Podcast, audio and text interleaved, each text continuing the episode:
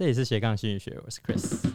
糖糖，我们今天又有来宾，欢迎 Cathy Kathy。Hello，大家好，我是 Kathy。好，今天主要想要问 Kathy，就是你为什么会开始做创作？其实我觉得这个契机蛮特别的。我是从十六岁开始的时候就喜欢拍照，嗯然后我现在已经二十快二十五了，所以也蛮久的喽，也有快八年了。然后我开始的时候是高中同学热音社，我看他们拍海报，我就说哦天哪，好好看哦！然后就是我也想拍，他就介绍那个摄影师给我认识。诶，所以你是高中的时候就开始在玩 IG 吗？还是那时候还没有？那个时候还没有，其实我是到非常非常后期才开始玩 IG，我一直都有在拍，可是我就是不经营，脸书、IG 我全部不经营，因为我觉得我会被看笑话。哦，我就怕大家很怕，你很怕大家会就是对你有很多不好的印象，或是 judge 你就是。可能会说哦，就例如说，假设我问他，假设因为那时候很常会说网红会有。很常网红会有那个，就是可能大家好吗？今天过得怎么样？这种这种第一人称跟你很熟的感觉。嗯，然后我就很怕我在发这些文的时候，人家会觉得，哎、你现在是觉得怎样？你你很红吗？你为什么要这样讲话？然后或是说，呃，你确定拍照可以赚钱吗？啊，你发一发，大概只是按赞而已啊。诶，对，其实当初因为你是从你原本是学经济，你是读学资管的，哦，你是气管系，嗯，然后你后来你原本你妈大家都知道你是读气管，然后嗯那大家知道你在拍照嘛，就你家人，我家人一直都知道，呃，他们一直都知道你他们一直，都知道。其实他们没有不支持我，但也嗯没有特别的支持，嗯，就是一个兴趣。我就想说你当兴趣就没关对，系，当兴趣没关系，但是一路上都是希望我不要往这种哦不不是一般人想象中的正职，嗯或是一份正当工作的那种感觉，就是普遍价值。嗯，对，然后甚至会有人问我说：“那你为什么要读大学？”就是哎、诶你读你读台科啊，你出来做这个，那你干嘛还读大学？我心里想，关你什么事？我就想读啊，而且其实其实我觉得我所学的东西真的是有在自媒体上用到的，嗯因为我是刚好是主修行销，自媒体就是在做社群行销。嗯，小时候的时候不是 被你妈打枪，你画画哦，我被我妈打枪太多事情了。我我以前骑马啊，我去学骑马，嗯。然后啊学画画，然后还有那种民俗技艺团来招生，我也超想去，全部都被我妈打枪掉。然后结果拍照就还可以接受，没有骑马，他有带我去骑，可是嗯。人家马术课真的很太贵了，对，马术课没有办法嘛。嗯。然后再来是画画这个东西，他让我画，可是我也不可能去画油画什么之类那种，真的比较能够赚钱。我就是画插画，嗯。就是自己开心的那种插画，不是那种很专业的。然后有一段时间还玩青年土啊，反正就是我有很多各种各样的爱好，可是就是只要艺术相关的，我都一律被灌输的概念就是不会赚钱，不会吃，嗯。不能吃饭。哇，还有还有既视感了，汤，嗯，你小时候你妈有跟你讲过这样的话吗？就是艺术嗯。艺术没办法赚钱，还是读会我计就好。想一？下，好像不会那么白说不会嗯。赚钱，只是会隐晦的告诉你，好像辛苦，就是就可是呃哎好哎不是欸他们不是说不会赚钱，他们说会饿死。对对对对对，差不多就是这种感觉。真的，诶，我那我我好像运气比较好，只是可能也是因为我小时候不知道干嘛，所以他们很高兴我找到至少想要知道要做什么，就觉得哦，你终于知道想要做什么，不错不错。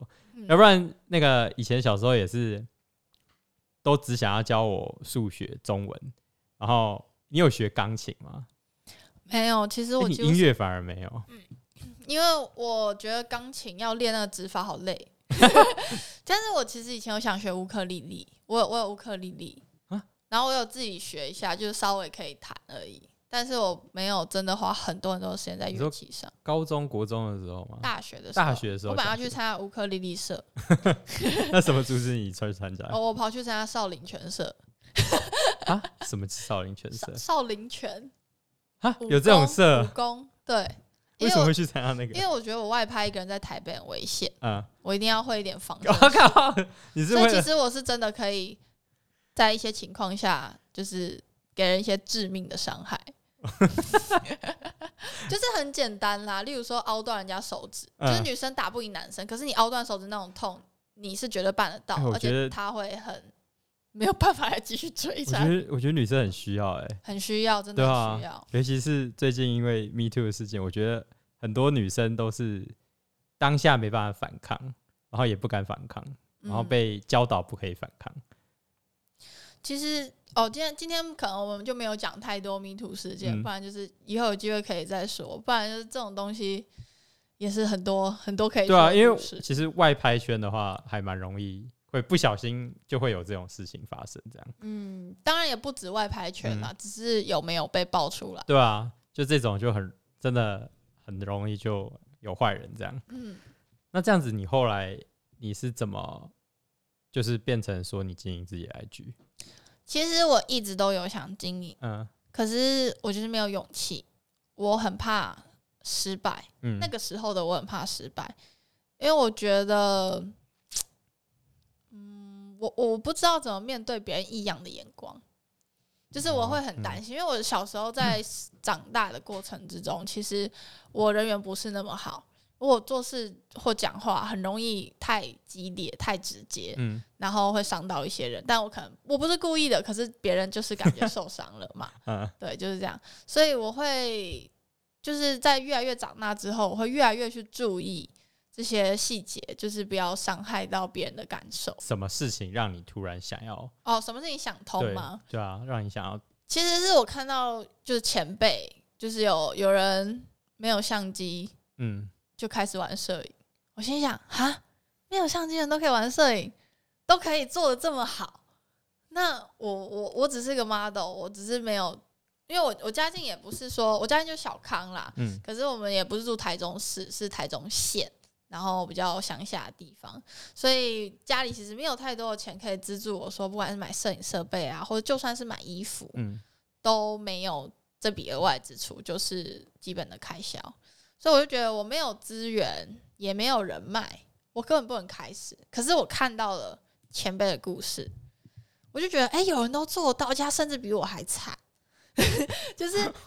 就是我是还有基本开销，嗯嗯嗯我如果有额外需求，我自己去努力。嗯他现在基本开销都可能没有，嗯他还是在玩摄影，而且玩的有声有色。那我我条件就已经基础就已经比人家好一点了，然后我在这里自怨自艾就很不合理呀、然后后来是我开始慢慢的有在拍照了嘛，然后我就在 IG 发，刚好有一位大陆的摄影师来台湾，他就约了我拍照，我也不知道他为什么约我，我根本没什么在经营，但他就是看到了，然后他看到之后，他当然来台湾之后，他就会去见很多的其他的摄影师，嗯然后其他摄影师就看到他们有跟我拍，然后就也愿意找我拍这样，然后所以我才开始我的 IG。然后那个大陆摄影师有跟我说一句话，我就说现在经营 IG 太晚了，已经很密集、很饱和。这句话大家一定很常听到，就是不管任何产业，就说哦这个已经很饱和了。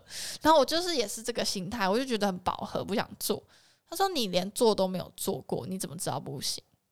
他说，哦我想，嗯，好像有道理。我我都没有试过，而且也不是没有人成功，嗯，当然很多人失败，对啊，可是我连试都没有试。然后其实最大最大的契机是我我后来就开始经营 IG，我想说好，那我试，我就试试看。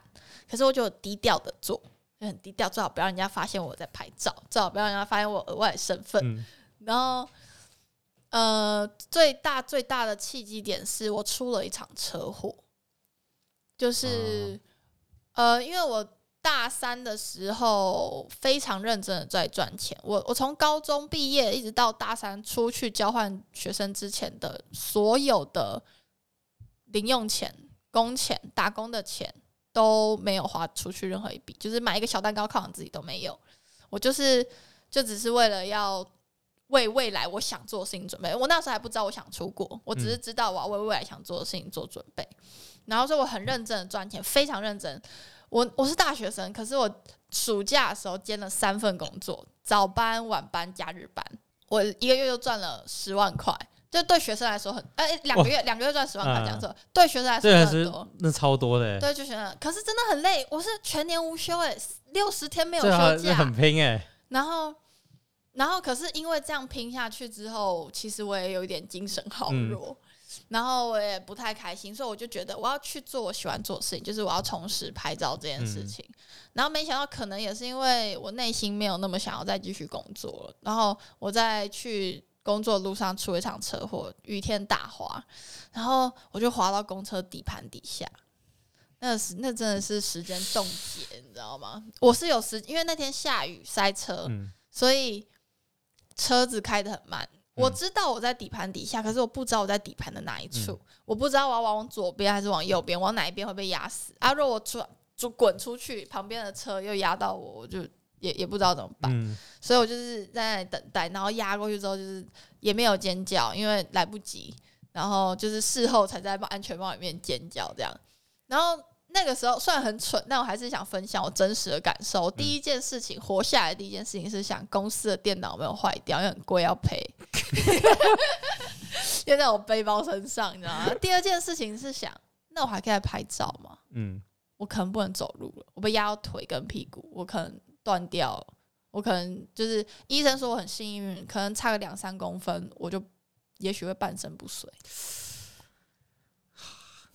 至少至少一年不能走路，嗯，就差个两三公分。哎，你当时你当时被压到之后，恢复期大概你还记得大概多久吗大？概三个月，哇，可是后遗症是会一直都有的。你后所以你现在有什么后遗症？嗯、我的肉其实因为我很幸运，我并没有骨折，嗯我的肉就是一颗摔到地上的番茄，里面烂掉了，皮没有破，嗯所以他后来是开开一个洞在我的脚上，然后把那里面的汁液导出来。啊，可是汁，你知道它里面可以装一袋嗯水球，它真的是水球。我压屁股，它会水那些血会挤到腿上，然后压腿，它就会再挤回屁股。它是连通的，就是一个袋子。我的我的腿自己变成一个袋子，哦，因为它肉跟骨头分开，中间有个很大的空隙，嗯全部都是积血跟积水。所以我站起来的时候，我的腿会快要爆炸，你知道？因为所有的水都会灌到我的大腿好上，痛 哦，好可怕哦！所以我就一直能躺着，嗯然后我就变胖很多。哇，暂时不能，暂时不能被拍。哎，没有哦，我推轮椅还去拍照。我靠！大家可以有兴趣的话，可以去我 IG 翻一下，很久以前我是推轮椅去拍照的。好屌哦！那所以你就知道，在那个当下，我才知道原来拍照对我的意义真的很重大。嗯因为虽然说他输了笔电这件事情，嗯但是我当下唯一想的是，就是如果我这辈子从来没有为我自己喜欢的事情努力过一次，那我这二十年不就白活了吗？那这样子你，所以你后来你发生这件事情之后，你就决定说你想要去追寻自己想的梦想，这样子。对，我就决定我不 care 了，我不嗯 care 别人怎么想，我不想再去 care 别人怎么想，因为我 care 这么多，那谁还 care 我？嗯我得 care 我自己的感受啊，就是，而且其实我觉得很多很多时候都是自己想象出来的噪音，就是你觉得别人可能会，就像很多人说我做中英文的内容，嗯那有些人就会说，哦，他以为他之前厉害吗？英文很强吗？之类的，就会有这种感觉。嗯可是我如果因为怕这件事情，我就没有办法去触及更多，我就没有嗯办法把我想做的事情做好。就是例如说，把台湾推广出嗯去，把国际的东西推广回台湾，我都不能做。我发现台湾蛮多人很常怕被笑的，就是台湾人很多怕丢脸。我我觉得其实能够理解这件事情，是我自己去欧洲，欧洲之后，我觉得好很多。嗯所以我其实很鼓励，很鼓励大家一定要多出国去看看，而且不是旅游哦，是旅居，嗯你去体验一个不一样的文化。例如说，我在欧洲的时候，我就跟我朋友说，我吃汉，我不喜欢吃生菜沙拉，我不能点汉堡。他说就就不要加生菜就好啦。我说这样会很麻烦别人，然后他就说怎么会？然后我就说，而且这样很奇怪。嗯我说，就是别人可能会觉得我很奇怪，为什么要这样做？他说啊，那就是你的喜好啊，每个人都本来就不一样啊。我就觉得，哎、好有道理哦，好有道理哦。对啊，每个人都不一样，为什么每个人都要长得一模一样才是正确？我当时去美国的时候也是发现说，美国人超厚脸皮的，有些人真的超级厚脸皮，然后在台湾绝对不会看到的事情，就是在那边都会看到。你看那些街友，每个都很很厚脸皮，他们好像当街友很 proud 一样，就是觉得 我就街友很屌，我就是很厚脸皮跟你要二十块美金这样子，我都觉得哦，有啊，我都觉得看他们。他们好屌、哦，为什么可以当游民当的那么自自 那么自满，那么自满？这是一个职 职业的 category 然。后我就想说，好，好也可好，可以，可以，可以。我就想说，台湾其实大家不用那么怕，就是像很多人讲英文，就会怕说自己讲讲的不。好，或是口音不对什么的。只是其实你如果不开始讲的话，你不会，你就不会讲啊。其实我也在这边跟大家分享，就是口音这件事情啊，是因为我们很喜欢达到，就是亚洲文化可能比较容易希望大家是学的很好，嗯，学的很对，很正确。可是其实讲英文的人大部分都不是母语人士，你会讲到英文的人、嗯很多都不是母语人士，可能都是欧洲或者是说菲律宾、印尼外劳，你要跟嗯他们沟通，那都不是母语人士，他口音可能都比你还重，可人家会讲啊，那是拿来沟通的，语言不是科目，它是一个拿来沟通的工具。对，所以就觉得啊，大家其实可以不用那么怕，讲错就算了嘛，反正大家对听得懂就好，大我老师。有跟我讲一句话说听不懂，尴尬的是他，因为你讲了一长串很开心，然后他们整个没听懂，他一定很尴尬。而且如果对方的母语是英文，其实他们大部分的时候听你乱讲，还是听大概听得懂。对对对吧、所以就那这样子，你后来去，因为你后来有去欧洲，嗯是去语语言交换吗？还是呃，交换学生，交换学生？是你大学的时候吗？对，大学的时候，所以这个是在那个车祸前还是车祸后？车祸后所以这是车祸后的决定吗？不是车祸后的决定，很早就决定了。嗯，哎、这这也很好玩，就是我一开始超讨厌台北，我我我一进高中我就说我绝对不会来台北，台北又贵又下雨，你是台中人，对我是台中人，我台北又贵又下雨，嗯，然后人情又冷漠。我我我真的很既定印象，台北没文化。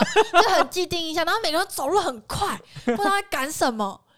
然后好像是真的，只是我们跟我会说，我跟香港比还好啊。是真的还好，跟香港比的话，那我就觉得台中又便宜，你知道我我在我在大高中吃的便当一个才三十五块，真的差很多三十五欸块。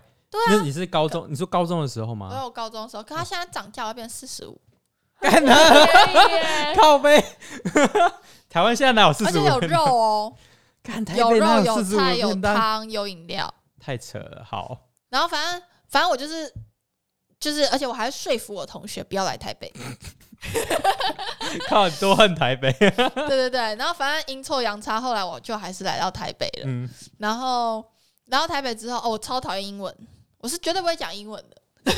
你说你高中那时候刚来哦 对，我是绝对不想练英文的。什么交换学生，那对我来说太遥远、太困难。哦，你会你会觉得有一种看不起讲英文的人，还是你是那种讨厌觉得讲英文人自以为是？哦我觉得太难了，我学不起来难。哦哦哦，你觉得太难。我就觉得那不，我我没办法。嗯，然后结果后来参加社团，就是有，就是因为我英文太烂，烂到嗯要去念加强班。就是那种学校有分级制度，嗯啊，我就是真的太懒，要去念加班。然后加强班老师人很好，他就是鼓励你说，然后你说错，他从来不会当场纠正你，他就是鼓励你，很棒，你说出来了这样子。然后所以我觉得，哎、那那个当下我才觉得，哎、好像说英文没有想象中那么难。然后后来我就加了一个 body program，就是专门接待交换学生的。然后他就跟我说：“哎、你也可以来啊。”我说：“我不喜欢英文太差了。”他就说：“练啊，你现在就可以跟我讲话，你嗯去那边也可以啊。然后就就因为这件事情，我真的去了，我就开始存钱，然后准备，然后练英文。我教了五六个 body，所以我有西班牙的、呃、芬兰，所以是那种来台湾交换的，然后你对去带他们这样子。对，哦，然后来就是反正就是欧洲的、欧洲跟嗯南美的都有，然后大概就是五六个这样子。然后我的英文也是就是靠他们啊，进突飞很猛进，，对，因为因为他就在你面前，你一定得回答对啊，你一他的问题。定得回答。你就算拿 Google 翻译出来，你都还是要回答他，不能离开。对，那所以我觉得是很很很建议大家可以多出去走走，然后包括像摄影圈，我觉得文化也很不一样。嗯，就在欧洲，我看到大家其实蛮团结的，可是可能亚洲比较竞争一点，就是你说他们摄影很团结吗？对啊，他们的 community 是非常的有活跃的。哦，就是他们会互相照顾什么的。例如说，就是办一些小剧啊，哦，然后我说的小聚不是那种人才没合剧，嗯是真的一些同好一起出现，然后一起做一些事情，嗯，然后或是说，其实我在欧洲，我真的很感谢他们。我是第一次去，我是一个台湾人，然后我英文也没有很好，也不会讲他们的语言，然后他们还带我去 road trip，而且是两组人都带我去 road trip，当时是去哪里交换？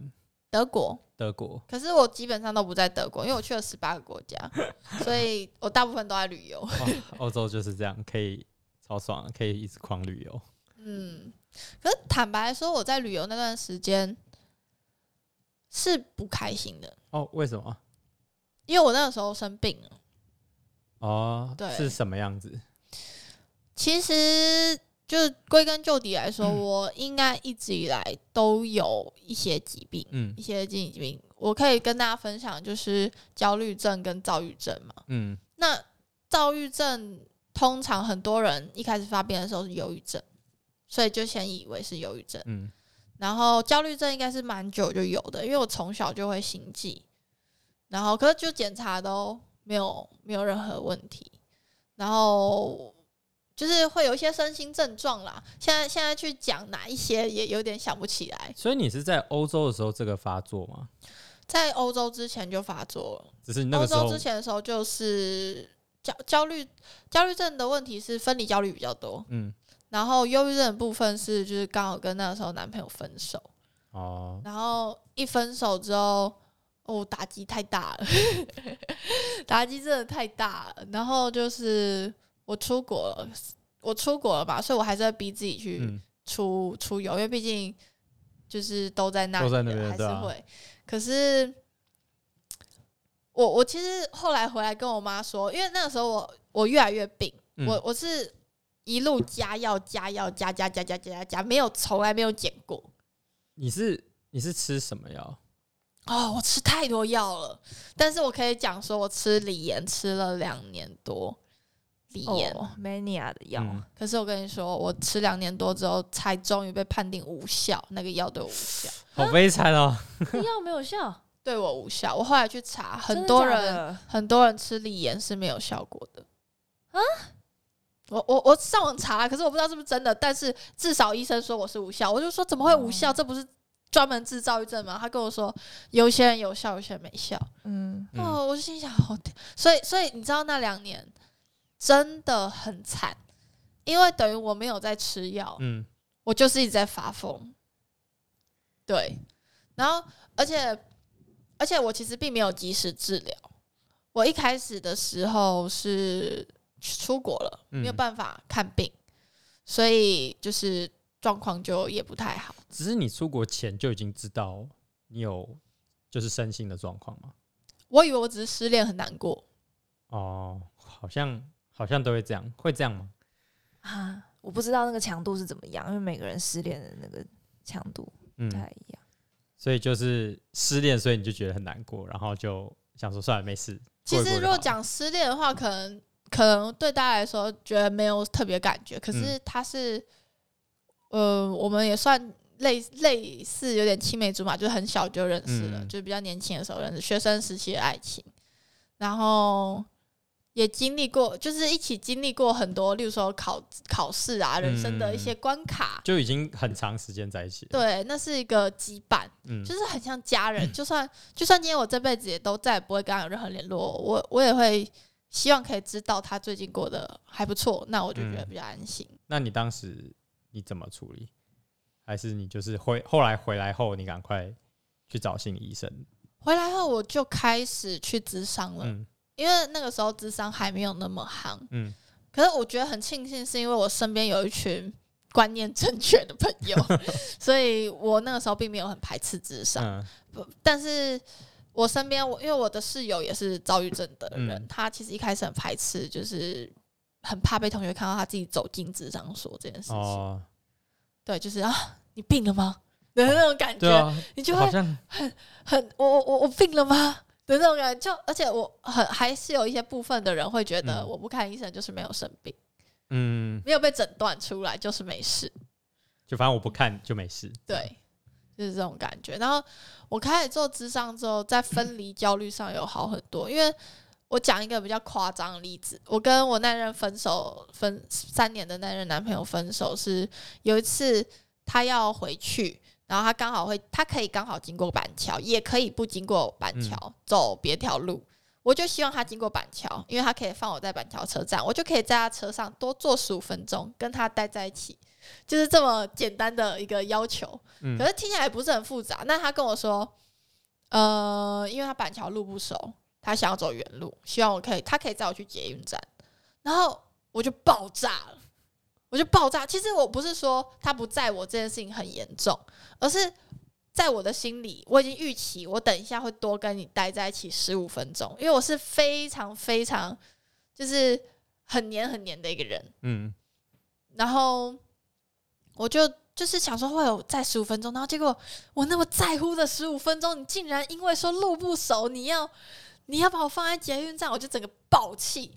然后他就载我去捷运站，然后通常我们都会 kiss goodbye，那天也没有，我就直接东西拿就下车，然后走进捷运站就开始爆哭，在那里爆哭了十分钟，然后就把我男朋友封锁，靠，靠，好极端哦。就是你知道这不是一个正常的行为，嗯是一直到这件事情的发生，我才意识到我好像有点不正常。嗯对，就是我一直以来都会有一些很极端性的想法，嗯。就就是一般来说朋友啊什么之类的还好，可是，在感情上，可能是家庭因素，就是嗯，小时候也许比较没有得到那么圆满的照顾之类的，嗯。那所以就变长大可能比较没有安全感。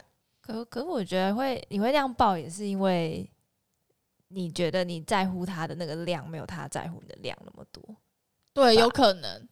所以才会那么不爽。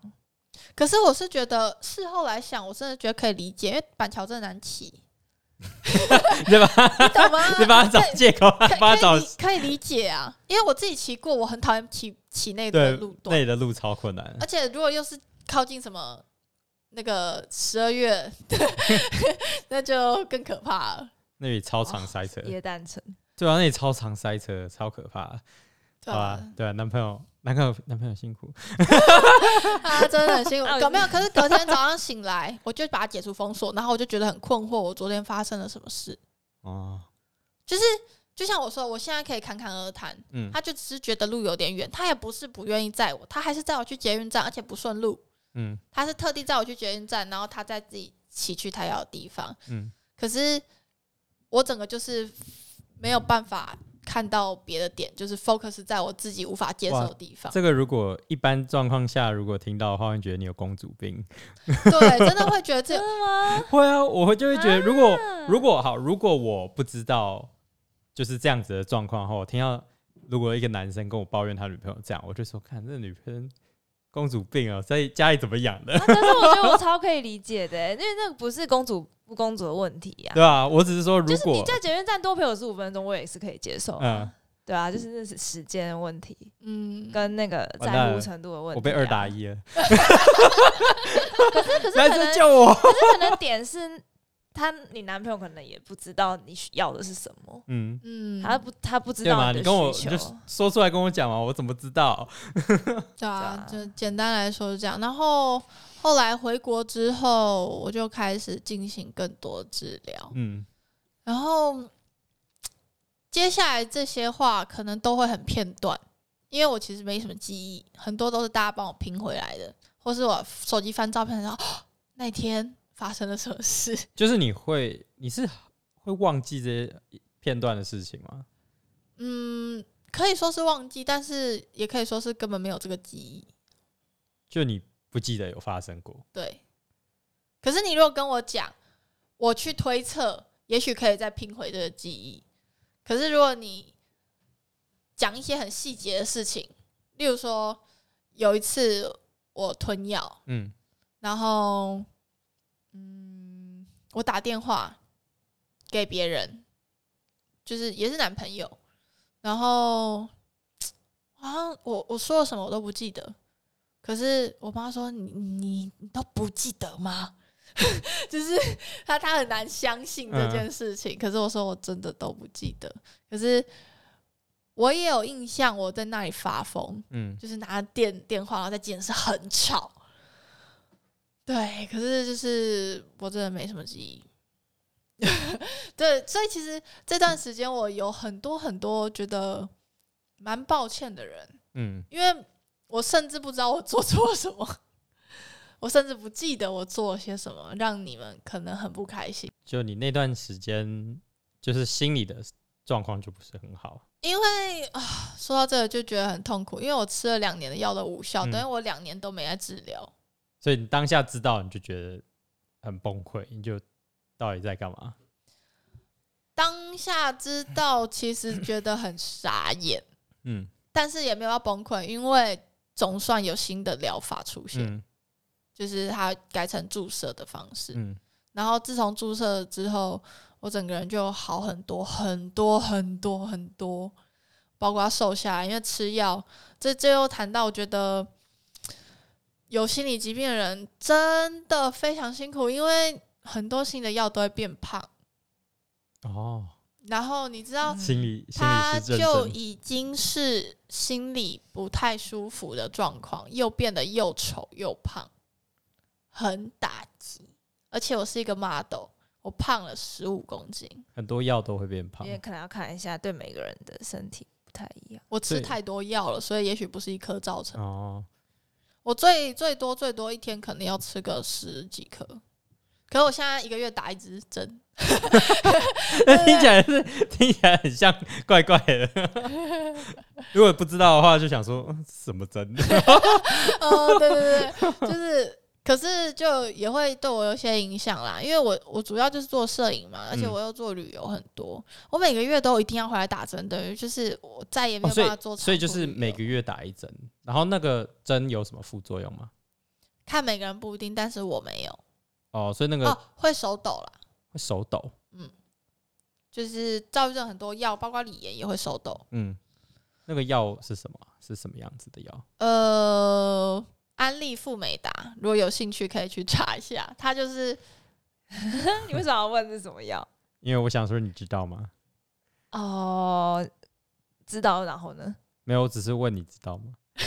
我知道可以用打针的方式，嗯对对对对，嗯因为比较长效。对，哦它比较稳定，嗯而且而且我觉得这个东西很棒的一个地方是，呃，你不会忘记吃药，就你一个月只要打一次嗯针嗯就可以了。那这样子为什么不是大家都做这个就好了？每个人适合不一样的、啊。哦，所以针也不是说真的适用每个人。对啊，而且我必须老实说，针比较贵。哦，就是针比较贵。对，而且我之所以后来换成打针，还可以继续一直在医院看病，是因为我领了重大伤病卡，哦不然我没有办法负担那么多医疗费，哦所以他有补助部分、嗯还是全部？补助很多很多。哦，你觉得它那你有补助到做过评？估吗？心理评估？什什么心理评估？就因为要发那个卡，是不是都需要心理医师的、嗯，啊，我我我是在医院看，对啊，就是你有你有去做心理测验之类的吗？我没有做心理测验，哦，医生直接开哦，因为有诊断证明，就是就是躁郁症的诊断嗯。证明。嗯，哦，所以诊、嗯。就是用诊断的方式，诊断，嗯，诊断方式，对啊，你要有诊断才能开那个。嗯，而且因为我已经在那里看病超过半年以上了，所以算是就是很有记录的哦一个人。常客常客，哎、那个现在 c a f e 小姐又来了。对啊，那个补助我有点好奇，他那个补助有补助到多少趴？我去打针一次嗯大概是七百八，七百八。或是有时候有可能到快一千。嗯，可是如果有补助是一百五，哇差好多、哦。哇靠！台湾的 补助站那在如果是药呢？如果是就是药药丸都没有有补助，就是都几乎都是一百五哦，所以就都一样。啊。如果是没打针的话，我就大概五百多。吃药的话，去看病一次。哦可是，而且你知道在，因为我在吃药期间代表不稳定，不稳定我就得常常回诊，嗯常常回诊，那钱就是一直花。嗯，所以你就干脆就打药。医生愿意让我打药，因为嗯他不能把这个东西随随便便的就，因为第一个他药剂强，嗯，你一定要够严重，才可以才可以被这个嗯药控制住。然后第二个是它也贵，不能乱用这个资源。对，哦，那还那还是蛮不错的，就至少但是再也不能保医疗险了。哦，我是重大哦，伤对，你就啊，对你有很多保险没办法弄哎、但是我以前就保了很多，嗯，小时候妈妈帮我保啊，所以还好。哦，只是你后面想要保的都不行再保了。就是医疗险的呃医疗业像之前那个疫苗的时候，不是很夯嘛？有那个确诊险、嗯，嗯，啊，我就不能保，哦，连那个也不能保。因为如果很多都有绑在医疗一起，因为你你生病就会去住院嘛，所以就是医疗哎、那除了医疗之外，还有什么东西是不能保的吗？这个我就没有去研究了。哦只是你就是知道医疗很多东西不能保了。对对对对对，哦，还蛮有趣的。嗯，那后来后来你打完，后来你打完这些就是药之后，你之后的生活状态是怎么样子？嗯，我觉得这可能要再往前一点说起，就是我最糟糕的时候，有一段时间回台中住，嗯，就是因为我在台北会一直吞药，会一直搞自杀，这好好可怕。然后所以我爸妈就再也看不下去，就嗯把我接回去。然后我这里讲一个比较惊悚的故事，就是听起来我真的很不孝，可是我觉得我真的不是故意的。那个时候我真的发疯了，就是我忘记发生了什么事情，因为我的记忆很片段，我就只有一些很模糊，还有我妈跟我说当下发生了什么事情。嗯就是反正我我我就跟她讲说，你知道家里附近很多楼在盖，我随时都可以跳吗？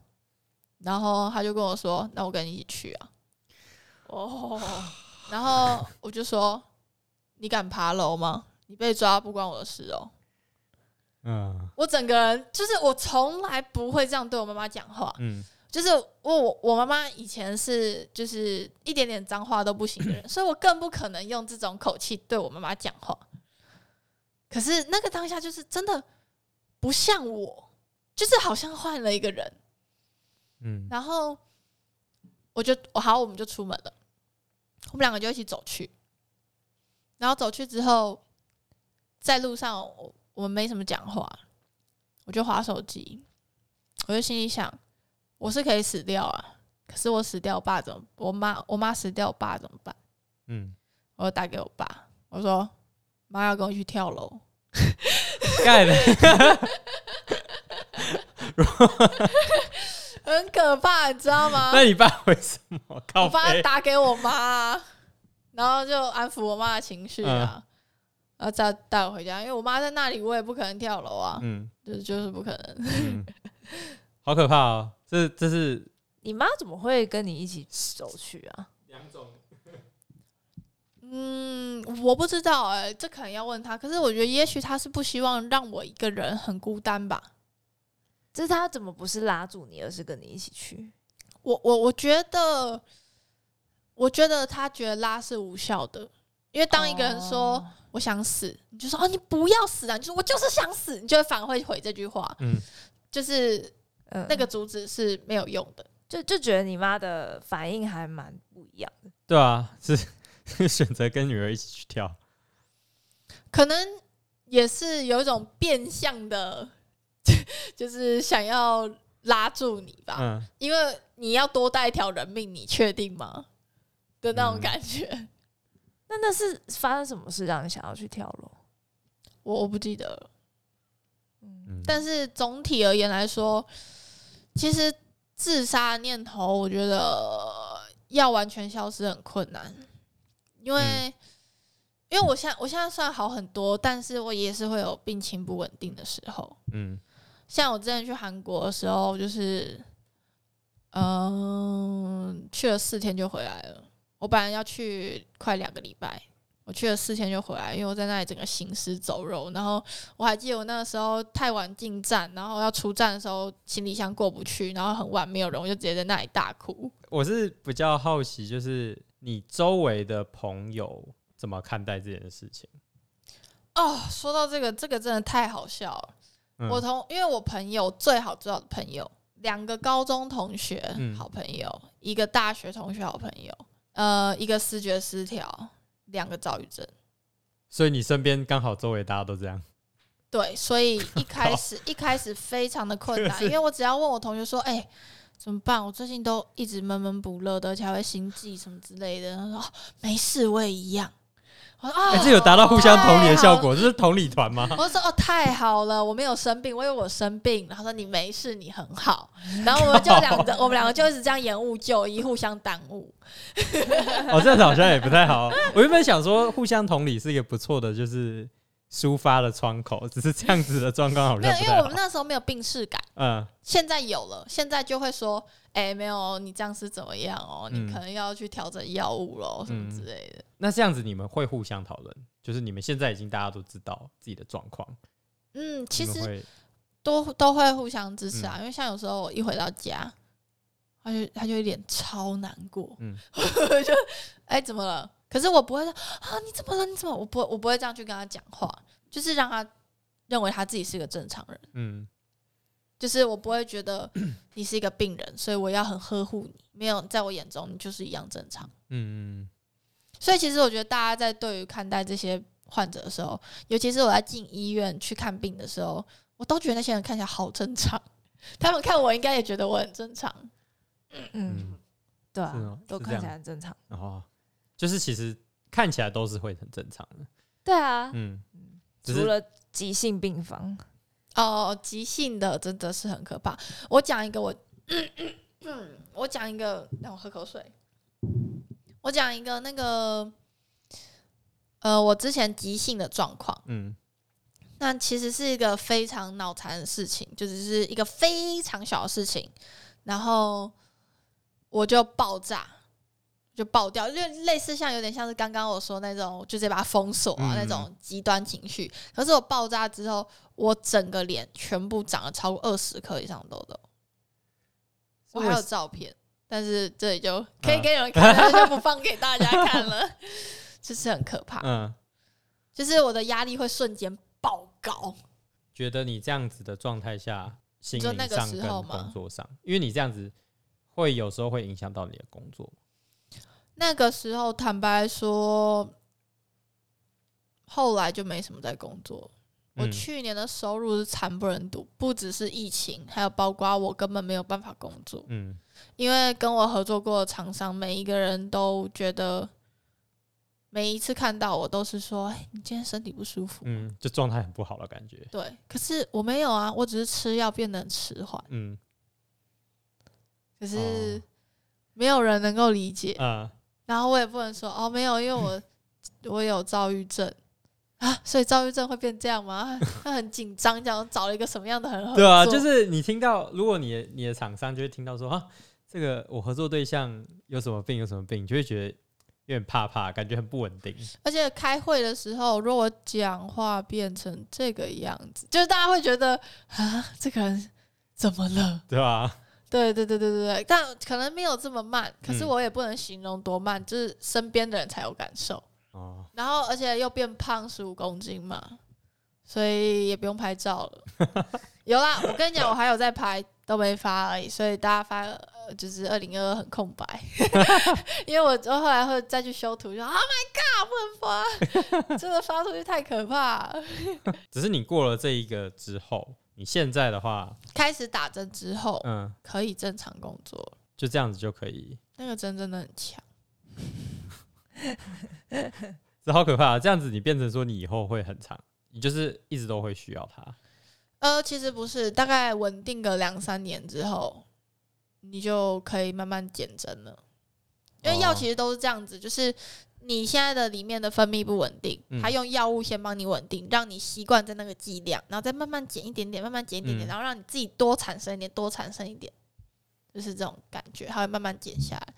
可是这里我也要抨击自己，但是也也要呼吁大家，就是当状况变好的时候，不要一直想要停药，对不对？你一定很有感，对不对？我可以停药了吗？医生，我什么时候可以停药？什么时候可以不用打针？我下次还要来吗？还要再来几次？你被问过几次啊？哎可是 我还要来吗？我其实是一个很爱吃药的人，所以我好像哎、你的你的你的课我因为我嗯，我以前的个案，因为我现在都是做小朋友比较多，哦，对，但是我以前的个案好像也不太会，不太会提到这个，嗯，但是但是确实比较是情绪困扰的个案会比较会想要减药，就是像刚才情绪困扰是指？就是像像躁郁或者是忧郁，哦嗯，就这类型的都是情绪困扰。嗯。比较不属于精神疾病，就是比较精神官能症的概念。对对对，就是如就是简单来说，就是如果呃生活这些都还算 on track 的人，就是会比较希望要慢慢减掉嗯。这样。那你那如果以一个心理师会怎么建议？当然，我因为我我很烂呢、我就会说你回去跟你的医生讨论看看，因为看因为药不是我对开药不是你在啊管的，药不是你在管的，啊没错，你就会，所以你就会赶快啊，赶快医生帮帮这样。嗯的感觉。对啊，或是可以讨论一下，哎、那你最近好的部分怎么让自己比较好啊，嗯。或什么的，所以面对忧郁症跟躁郁症，这样？你的方式就是，如果对方不想承认，你就没有病视感，对啊，就是没有病耻感，你会是怎么样去开导他？嗯，他现在有严重的问题吗？就是如果比如说像 f e 之前那样子，就是已经严重影响到一些交友上。可是我有在治疗，只是药物无效而已。嗯，但是我觉得他如，我觉得病视感是一件很很重要的事，但是不一，但是他如果没有这个病视感，然后他跟跟你纯讨论他生活上的困扰，也是可以讨论那个生活上的困扰啊，那个才是他需要讨论的东西，不是吗？嗯，哦，哦，对啊，我只是说，如果就是你会怎么样的去开导这样的病人？如果他不想，比如说他他不想他不想来或他也觉得他没问题，他不想来智商，那他为什么来智商？就是他家人就要来了，家人为什么叫他来？因为觉得他需要。他什么部分需要？我就会这样，哦，就是你就会一直这样我就，会就是想让让他自己去了解让让他自己去了解。嗯当然我不会讲他那么直接，只是只是就是我会想要了解这些地方，就是那他那他家人逼他来，嗯他是怎么被家人逼来的？嗯，就是你去慢慢的去一层他一层他。是只是被带过来呢，还是打个电话说你一定要来哦？那那个那个逼都是不同层次的逼啊，嗯直接嫁过来的逼是跟你叫他你劝他来的逼是嗯不一样的嘛？嗯你劝他来看，他其实没有真的强制你看，那你会来看，就一定是某一部分的你觉得有需要看，嗯，对啊。所以那你直接嫁过来看，那又不一样 了。嫁过来看，有会有嫁过来看这种会，会，真的会。我差点就被嫁去住院了。只是你好像没有遇过被嫁过来的。如果会被强制嫁过来，应该就是直接是住院吧？对，我应该那是直接住院。应该是强制住院才会这样。就真的已经太严重了。我还记得我那个时候差点被送进精神病房，超就是其实床位排到了，要送进去的前一天，我说我不要去，我不要进去。我说我说，其实理由很好笑，理由只是因为我不想放弃经营自媒体，我不想放弃中断我的摄影。你可以在精神病院里面进，怎没有么不能不不能带手进去不能带手机不不然可以在里面 blog。找你。没有，我开玩笑的，各位。OK OK，哦应，应该会很精彩。就是带大家了解，看看里面是什么样子，也不行吗这？个隐私，不是，而且没有，因为真的很多人不了解里面是什么状况，所以嗯大家就各种猜测。那干脆如果里面也没没没什么特别的啊、对，只是里面其实也没什么特别的，只是嗯大家会有很多不同的想象啊。嗯其实你去看那个精神病也没关系，那个就我觉得就是有一点点哦，你觉得那个蛮像的是吗？一点点像，一点点像，百分之十二十吧。听起来没有很像十二十吗？就是没那么欢乐，但是那个结构蛮像的。哦，你说它的构造很像，嗯，对，构造结哦构，整个 system 的结构。哦，哦，我原本我原本想要 end 在这里，哦好好好，嗯拜拜。怎样？你要睡着了是不是？我没有，我刚刚看到，我刚刚觉得唐旭都快要快挂了，他他一直看这样你说谁他就他就这样，然后感觉很凶，哪很凶，就是脸很臭，就是刚刚一开始我我觉得可能是他在沉思一些思考，我讲了一些很有一点沉重的东西。呃，不是因为因为我今天上荣格啊，然后荣格就有很多自我分析的东西，所以我还在想所。以所以等一下那个观众大家看前面二十分钟、三十分钟那个 Ariel 的脸是这样，我都还在想那些自我分析的东西，我就说我就说很多东西可以想。好，那就谢谢 Kathy 分享，感谢 Chris。